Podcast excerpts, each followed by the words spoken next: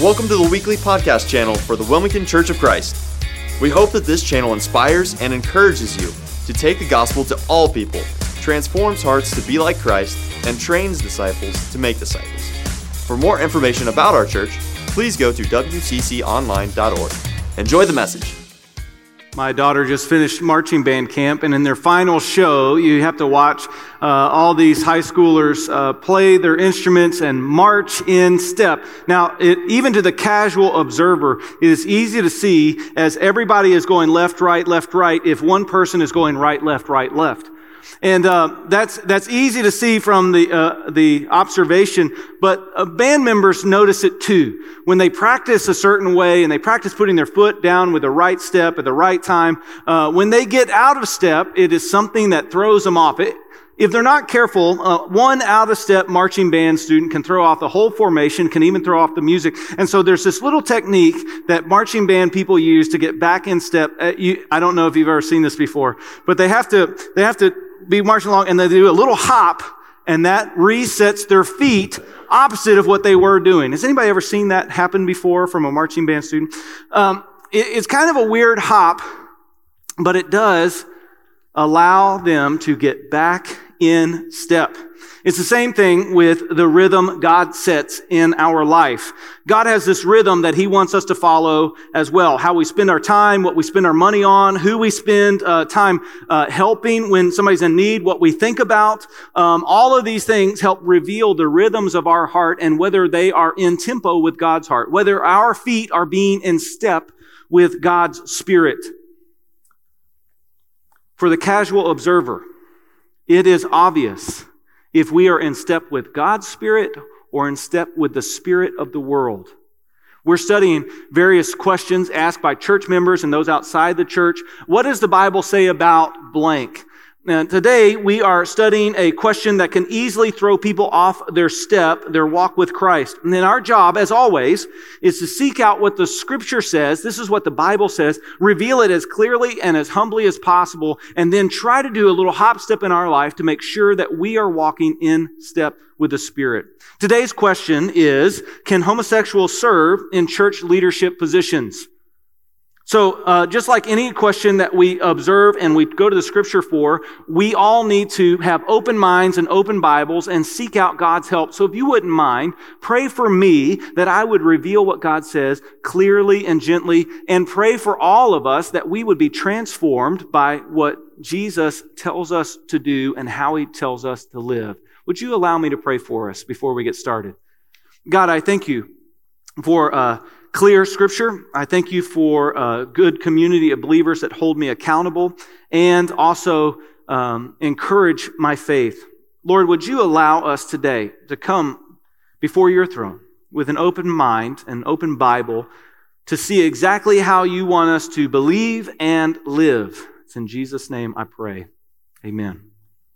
The question, can homosexuals serve in church leadership positions, is actually multi-layered, and I'd like to answer it by uh, breaking it down into three separate questions. Uh, number one, what are the biblical qualifications for church leadership? Number two, how does sin hinder our ability to serve in the church? And number three, is homosexuality a sin?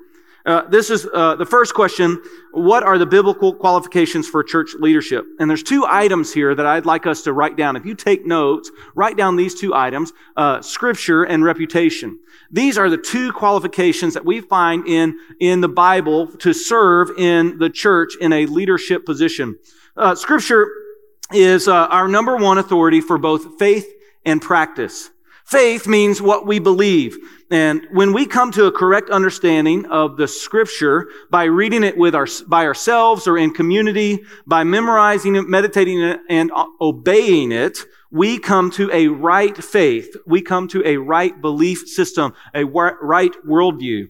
And we can get help in uh, trying to achieve this right worldview, understanding what God wants us to understand, um, when we uh, seek out help in community and by looking at uh, centuries of how the church has read, meditated, and applied what the scripture says. As a church right now here in Wilmington, Ohio, we believe the Bible in its original language was without any error and was the Word of God to us. Now that we have translations from those original letters to us, we believe that 100% of the message of God's Word is still accurate, 100% accurate, and still very clear. God wants to bring about peace, restoration, hope, and life through His Son, Jesus Christ. We also believe that our translations are 99% accurate in the word transference um, and the, the language that they translate from original Greek and Hebrew and Aramaic into modern day English. There are no inaccuracies, though, in any of our copies that take away from the clear message of God's plan to work salvation through his Son, Jesus Christ. All scripture is God breathed and is useful for teaching, rebuking, correcting, and training in righteousness so that the servant of God, so the servant of God may be equipped for every good work. The Bible tells us also what sin is, what the consequence of unrepentant sin is, and what the goal of holy living looks like. So if you want to be a Christian leader in any church, you need to find out what the Bible says on how you should believe. But it's also how we should practice those beliefs. Our Bible is the number one authority for our faith and practice. Practice is how we act. When correctly understood, the Bible gives us a command. We consider it a command from God and we obey it. In both the Old and New Testament, God's moral commands remain unchanged. So a biblical leader, first of all, must use the scripture for both faith, belief, and practice, our actions. And as we obey the scripture and learn what it says, what we'll do is we'll develop over time a reputation for being a godly person. This is the second part of being a biblical leader in the church. Paul tells Timothy, a young preacher, he says, leaders, overseers are supposed to be above reproach. What that means is when you look at somebody with a good reputation, someone above reproach, if anybody brings an accusation against them, you'd be shocked surprised and want to see the evidence that they were living outside of the habit that they had been currently living. It's a goal for anybody who claims to be a Christ follower to live a life above reproach. Later, Paul says, deacons must likewise be dignified. W- women must likewise be dignified. Children must obey their parents. The goal of every Christian is to live a life above reproach practicing what we believe and are taught from the Bible, developing a reputation so that both Christians and non-Christians see that you are trying to obey God. We are all trying, as Christians, we are trying to live toward the goal of thinking and speaking and acting like Jesus Christ. So, the opposite is also true. If a leader sets up camp in sin, God says, hey, this is sin, this is not where we should live, and practices sin, and God says, hey, this is something you shouldn't do, and defends sin as right, saying God is wrong and I am right, that person would be disqualified from biblical leadership. They also might be disqualified from a church community of believers. Um, because what, what a person does when they say that, they say, hey, I see what the Bible says, but I disagree with it, so I'm going to disagree. What we would say is they're disagreeing with God. In the church world, that's called heresy. I like how the Greek Orthodoxy church uh, teaches about heresy. Uh, what Greek Orthodoxy say is if somebody teaches a false teaching or leads somebody away from the Bible, we cannot condemn them to hell but we can say the person teaching the heresy and the people who believe the heresy and practice heresy are in danger of going to hell because it leads somebody further and further away from Jesus. So the real diff- so there's no real difference right now between a person seeking a leadership position in the church and just any Christian.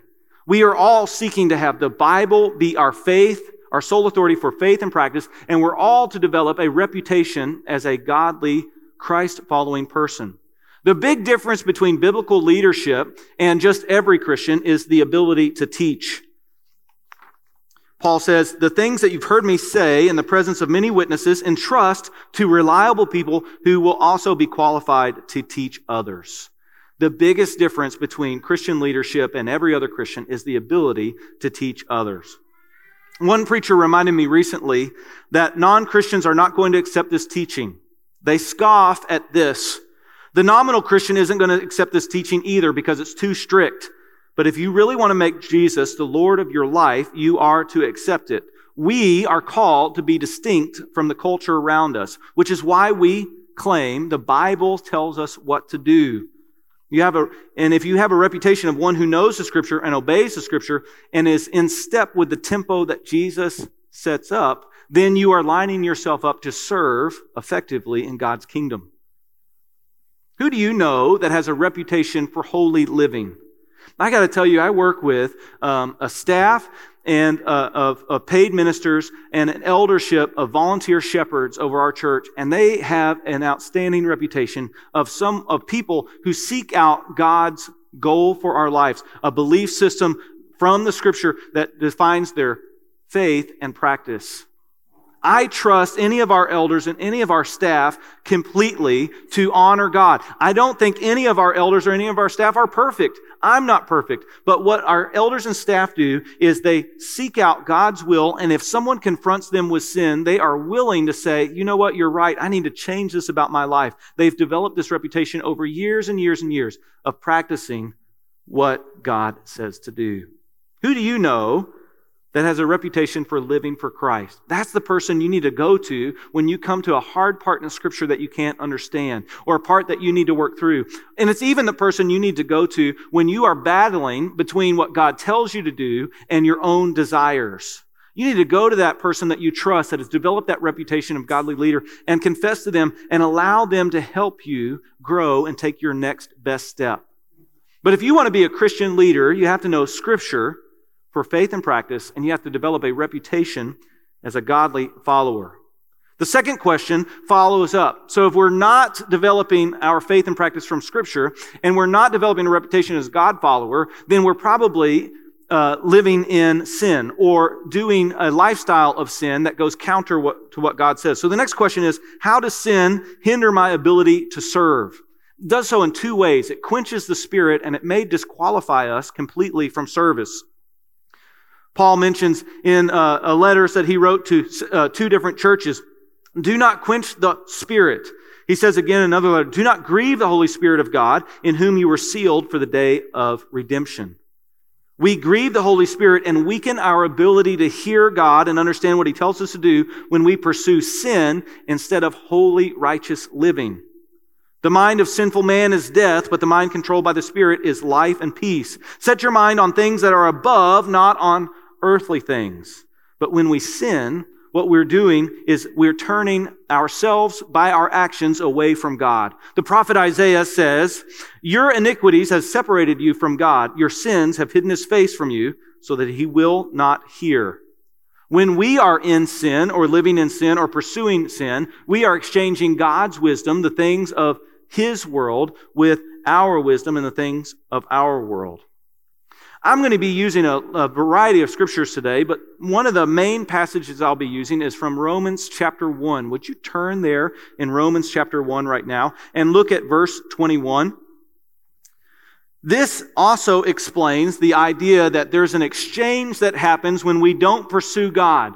When we pursue our own selfish desires or we pursue sin, there's an exchange that happens and it's by degrees. It doesn't happen all at once. Nobody wakes up on uh, one day from the next and just says out of the blue, today I'm not going to follow God anymore. What happens is we lead a lifestyle that takes us further and further and further away from God and we've exchanged God for our own selfish desires until eventually we're just following ourselves. And this is the exchange that Paul lays out in an argument in chapter one of his letters to the church at Rome. Read verse 21 with me. I'll read it out loud. You just read it to yourself. Here's what verse 21 says. For although they knew God, they neither glorified him as God nor gave thanks to him, but their thinking became futile and their foolish hearts were darkened. When we rebel against God, our thinking becomes dumb. Our spiritual insight is dimmed. Can you imagine walking around thinking you are living right and thinking right and actually living as a fool? What would happen if a group of fools got together and tried to make decisions? Insert your favorite Democrat or Republican joke here. That's the problem with futile thinking and having our heart, foolish hearts darkened. We don't know that we're living on a path that leads to death or destruction or despair. Sin not only turns us away from God, but it also makes us unable to hear Him, and He feels further away from us. And it makes us rely on our own faulty wisdom, but sin also hurts relationship with others too. Uh, I've often uh, like to talk about this vertical relationship we have with God and a horizontal relationship we have with others. But when we stop pursuing God and we hurt this relationship, we end up hurting this relationship with all the people around us as well. Sinning, it stems from this idea that we are thinking only of ourselves and we have only desires that would help us. Last week when we talked about righteousness and unrighteousness from the Bible, we talked about how righteousness disadvantages ourselves to give advantage to somebody else and unrighteousness, unholy living, advantages ourself at the disadvantage of someone else. That's where sin basis is. And that's how scripture defines what's happening in our lives when we do sin. There's an exchange that takes place. Uh, continue on in verse 22 of Romans chapter 1. Although they claimed to be wise, they became fools and exchanged the glory of the immortal God for images made to look like mortal human being mortal human being and birds and animals and reptiles. Therefore, God gave them over in the sinful desires of their heart to sexual impurity for the degrading of their bodies with one another, and they exchanged the truth about God for a lie and worshiped and served created things rather than the Creator. When we sin and pursue sin, we're going to exchange God for idols and truth for lies. But God gives us a way to do a little hop step and get back in rhythm with his commands. He gives us a way to make our minds right and to revive our thinking. He gives us a way to restore relationship. And this is an examination when we use the scripture to examine ourselves, we hold it up like a mirror and we can tell whether we are obeying it or disobeying it. That's where leaders live. They allow the scripture to examine their own lives and they allow other people to use the scripture to examine their own lives. This is what all Christians should do. And when we encounter what the Bible says and somebody says, Hey, are you living this way? We should be humble enough to do a little hop step and get back in step with what that word says. God gives us this way to do the hop step and he calls it repentance repent. Both the Old and New Testament stress the importance of repentance. The prophet Ezekiel says, repent and turn from your transgressions. John the Baptist says, repent for the kingdom of God is at hand. Jesus says, repent and believe in the gospel. Peter says, repent and be baptized. Earlier today, PJ Cochran, uh, one of our students was baptized into Jesus Christ. Paul says in Acts 17, God commands all people everywhere to repent. Scripture is so forceful about repentance. It gives the very clear indication that without repentance, you cannot enter into the kingdom of God. You will not receive eternal life. Repentance is rare, though. True repentance, when we're convicted by the Holy Spirit, involves three changes in our thinking. We have to change the way we think about ourselves, we have to change the way we think about sin, and we have to change the way we think about God. When we repent, what we are doing is we are changing the way we think about ourselves and we're telling God, God, I am no longer the king of my life, but I want you to be the king of my life. And when we change the way we think about sin, we understand that every single command of God is valuable to us. And when we're living outside of that, it doesn't matter how small a mistake we make, that mistake can separate us from God's will, separate us from God's presence, and separate us from a relationship with God. And so we no longer think that sin is a small, trivial matter, but we want to kill it and drive it out of our lives. And we ask God, help me get rid of this so I can live for you. And finally, we think differently about God. We change the way we think about ourselves, the way we think about uh, sin, and the way we think about God. We turn to God and we say, God, I know that you have my best interest in mind. I know that you want what is best for me and that you want me to be in a holy relationship with you.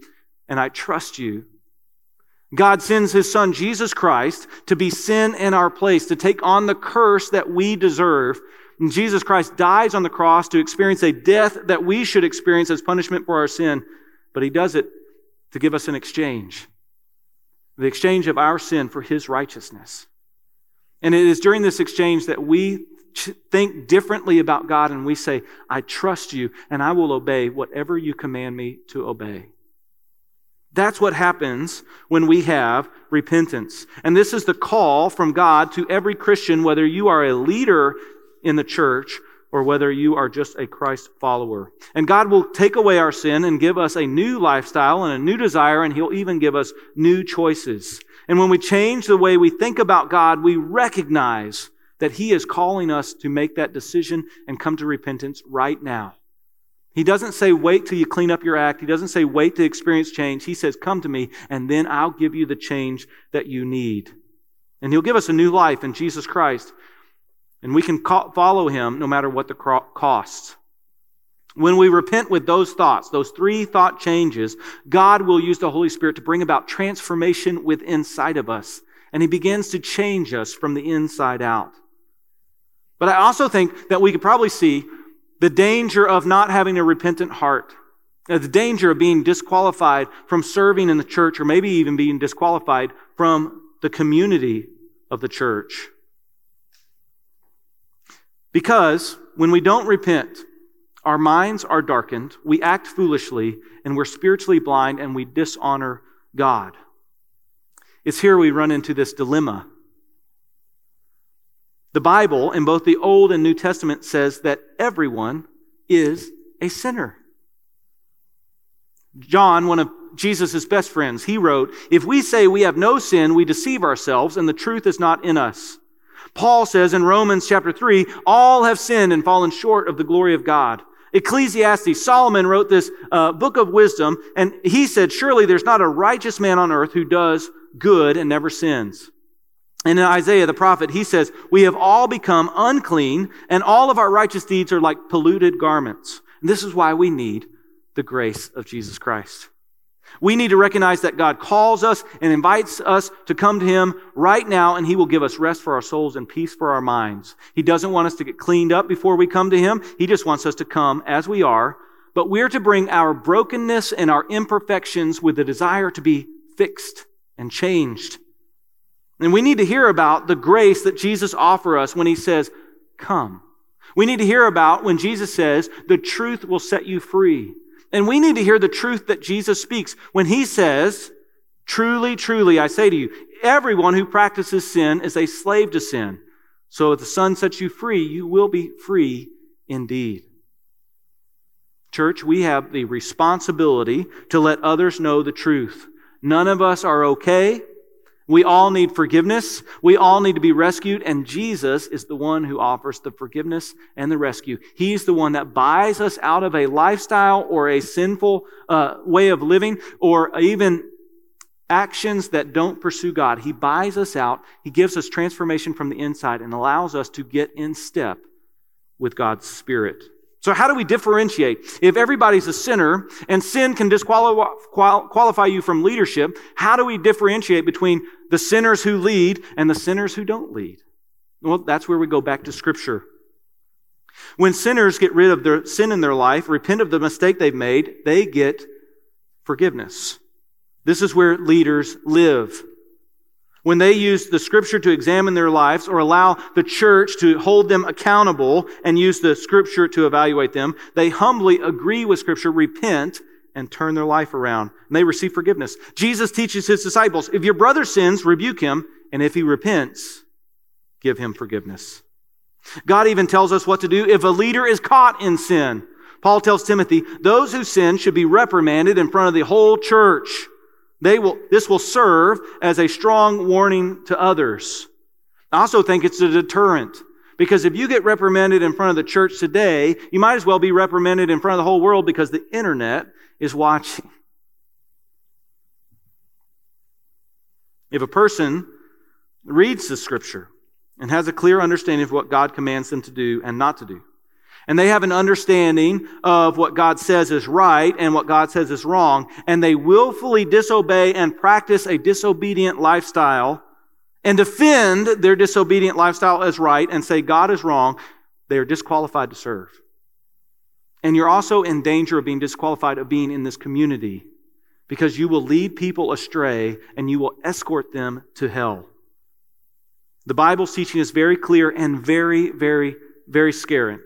Persistent, unrepentant sin leads people to hell. Now we come to our final question Is homosexuality a sin? So we have the biblical qualifications for leadership. We see how sin hinders us and maybe even disqualifies for leadership. And now we answer the question Is homosexuality a sin? Remember, our authority for all decisions of faith and practice is based on God's Word. And in both the Old Testament and the New Testament, God says the homosexual lifestyle is a sin. It's condemned in the law of Moses. It's one of the reasons God destroyed the two cities of Sodom and Gomorrah. And Jesus reinforces God's design that only a man and woman should engage in sexual intimacy under the guidelines and covenant of marriage. This is what most Christians around the globe believe today, and every Christian believed for the first approximately 1,950 years of church history. Homosexuality, no matter what level of commitment or mutual affection, falls under the category of sexual immorality. You can easily make a list of the sexual immoral items that are found in Scripture, and often Christians are slandered that we are only known for what we're against. But the reason why Christians stand up for what we against is because things like abortion, euthanasia, and same-sex relations that have been legalized and made legitimate were all considered immoral and illegal less than 50 years ago in our country. And because we take a stand and talk about these things and continue to hold out what is true, speaking where the Bible speaks and being silent when the Bible is silent, we will be labeled hateful and bigoted and out of touch. And I got to tell you, some Christians are hateful and they're bigoted and out of touch. But most of these accusations go past us and actually land on God's word. All of Scripture repeats the same warning against any sexual immorality. And I can't state it more strongly, and I hope I can state it with gentleness and love. This warning the Bible gives Sexual sin is never something we can agree to disagree on. And everywhere God teaches that those who practice sexual immorality will not enter the kingdom of heaven. What people really have a problem with when they're told they're living in sin and need to repent is a problem with God and His Word. And those who are in a sinful mind, they will reject God. They will reject the commands of Jesus and they will also reject God's clear boundaries. And if we as a church tolerate what God says and teaches about sexual immorality, and if we teach that it is okay, then we are helping people move further away from God and maybe escorting them to hell ourselves. Scripture teaches that we should not find our sexual identity apart from Jesus Christ, and we should not pursue sexual intimacy that goes against what God teaches, whether that's homosexual sin or heterosexual sin. As Christ followers that use the Bible for their faith and practice, we will continue to stand up and speak for what is right and wrong according to our God. So, last week we spoke up and we stood up and condemned racism. We'll condemn abortion. We'll condemn euthanasia. We'll teach on what God says that is sexual immoral and sexually what is moral. And hopefully, we'll do it as a church with gentleness and love, especially to a confused world. But this is very clear. When anyone rejects God's clear commands, they are exchanging God's glory for an idol and that leads to the other exchange of exchanging God's truth for a lie. And then Paul finishes up this exchange in verse 26. Because of this, God gave them over to shameful lusts. Even their women exchanged natural sexual relations with unnatural ones. In the same way, the men also abandoned natural relations with women and were inflamed with lust for one another. Men committed shameful acts with other men and received then themselves the due penalty for their error. Furthermore, just as they did not think it worthwhile to retain the knowledge of God, so God gave them over to a depraved mind so that they do what ought not to be done. There's an exchange that happens when we reject God. We move from God to idols, truth to a lie, and then God finally gives us over to a path where it will lead to death. Kevin DeYoung, Pastor Kevin DeYoung says, nothing in the Bible encourages us to give sex the exalted status that it has in our culture, as if finding our purpose, our identity, and our fulfillment will rest on what we can and cannot do with our private parts. But I gotta tell you, for the depraved mind, someone who has exchanged God's truth for a lie, and God has given them over to this thought, everything in the world is identified with what they can do with their private parts. Dr. Rosaria Butterfield earned her PhD from the Ohio State University, then became a tenured professor in the English Department of Women's Studies at Syracuse University. She specialized in queer theory, advised the LGBT student group, and was growing in hate toward what had recently come on her campus known as the Promise Keepers. She says this in her biography I was 35 years old, called myself a lesbian, and worked as an activist and English professor in New York when I first encountered the words from Romans chapter 1. She said at first she thought it was dangerous hate speech designed to ruin her life, but it was these very words that brought her to a line in the sand and a hole in her heart. She goes on to say that what I called love for my lesbian partner, God called defilement. In Romans chapter 1, she said she, she found that the gospel is the power of God to salvation for everyone who believes. Dr. Butterfield is an example of what happens when we turn over our life to Christ. It was not conversion therapy that changed Dr. Butterfield, but conversion to Jesus Christ. She says the final exchange from God to idol, truth to a lie, and it's the exchange of the ability to make God honoring decisions to a depraved mind. And she says this, and I quote, the bottom line hit me between the eyes. Homosexuality, whether it feels natural or not, is a sin. God's challenge was clear. Do I accept his verdict of my sin at the cross of Christ or do I argue with him? Do I repent even of a sin that doesn't feel like a sin, but normal, not bothering any another kind of soul kind of life? Or do I take up Satan's question to Eve? Did God really say and hurl it back in the face of God? End quote. But Christ did change her through the loving kindness of the gospel, told her over an invitation to dinner at a friend's home. She said, and I quote, one day, my heart started to beat to the tempo of the Lord's heart. End quote. When she found Christ, she lost everything her job, her friends, her reputation, everything but her dog, she said. But she gained eternal life in Christ, and she said, It's all worth it. She's written three books the, th- the Secret Thoughts of an Unlikely Convert.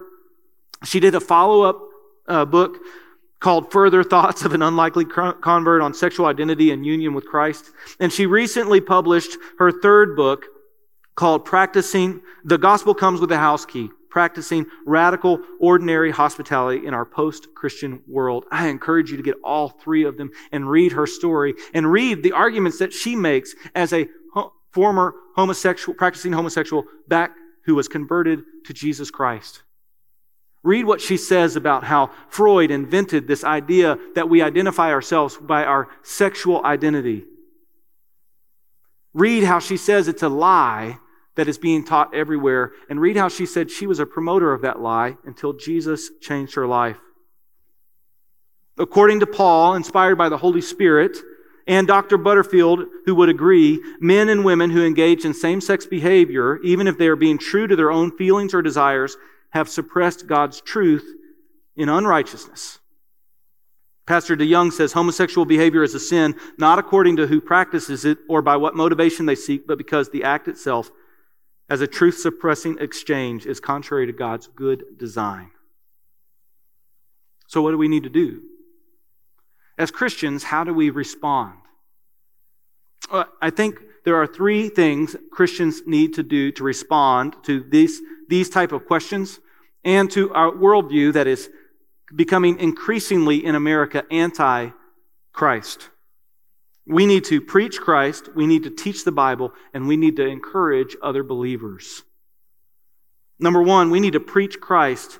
As Christ followers, we must believe, teach, and obey the command to deny ourselves, take up the cross, and follow Jesus. We must hold out the truth that the Bible teaches that only when we are willing to lose our life and our desires will we find it in Jesus Christ. And Jesus promises that when we turn to Him, He will allow us to be spiritually born again a different way through grace. And that same grace that helps us say yes to our Lord and Savior Jesus Christ will allow us to say no to ungodliness and worldly passions. Number two, we need to teach the Bible. As Christ followers, we can respect differing opinions. We can treat people with civility who are our, our, opponents, but we must not ever agree that every behavior is acceptable to God or to us. We will teach ourselves and each other how to be in step with the rhythms and the beat of God's heart, and we do that by revealing what the Bible says and then obeying it. We do that as a church when you hold our leadership team and each other accountable to what the Bible says. Are you doing what it says? We must teach that all Christ followers, that resisting sexual desire is a part of discipleship for every Christian. No matter our marital status, no matter the kinds of attraction we experience, desire must never be given priority over obedience. Intense longings does not turn sinful wrongs into civil rights. Or to put it another way, without holiness, we will not see the Lord.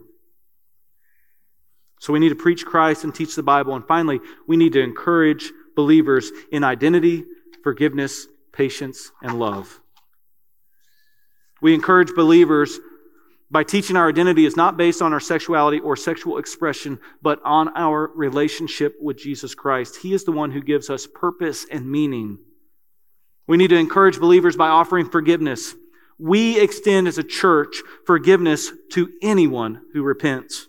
It doesn't matter whether you're repenting of a homosexual or heterosexual sin. It doesn't matter if you're repenting from pride or greed or lust or even from being self-righteous. If you are turning to God, we offer forgiveness. We're also going to encourage each other with patience. If you struggle and fail in a sin and have a setback, and you will, we offer the same patience Christ gives to each of us. All of us will have setbacks in our sin, but Jesus continually says, Come to me. And finally, we will encourage each other with love. We'll encourage each other with identity, forgiveness, patience, and love. But here's how we love each other. We teach what the Bible says. We point out behaviors that dishonor God and we point out behaviors that honor God. We practice church membership and then within that membership, we hold each other accountable and practice church discipline. We're going to love you if you decide to set up camp in sin, defend sin as right, and practice sin. We're going to love you by asking you to leave our community because we want your soul to be saved. We're also going to love by preaching the gospel of Jesus Christ to ourselves and to others. We're going to practice living holy lives where we do the one another's that are commanded in Scripture. Love one another, forgive one another, bear each other's burdens. And most of all, we will love by worshiping Jesus Christ above all things. If this message has inspired you or encouraged you, we would love if you shared it with a friend. To help support ministries like this one, go to wcconline.org/donate.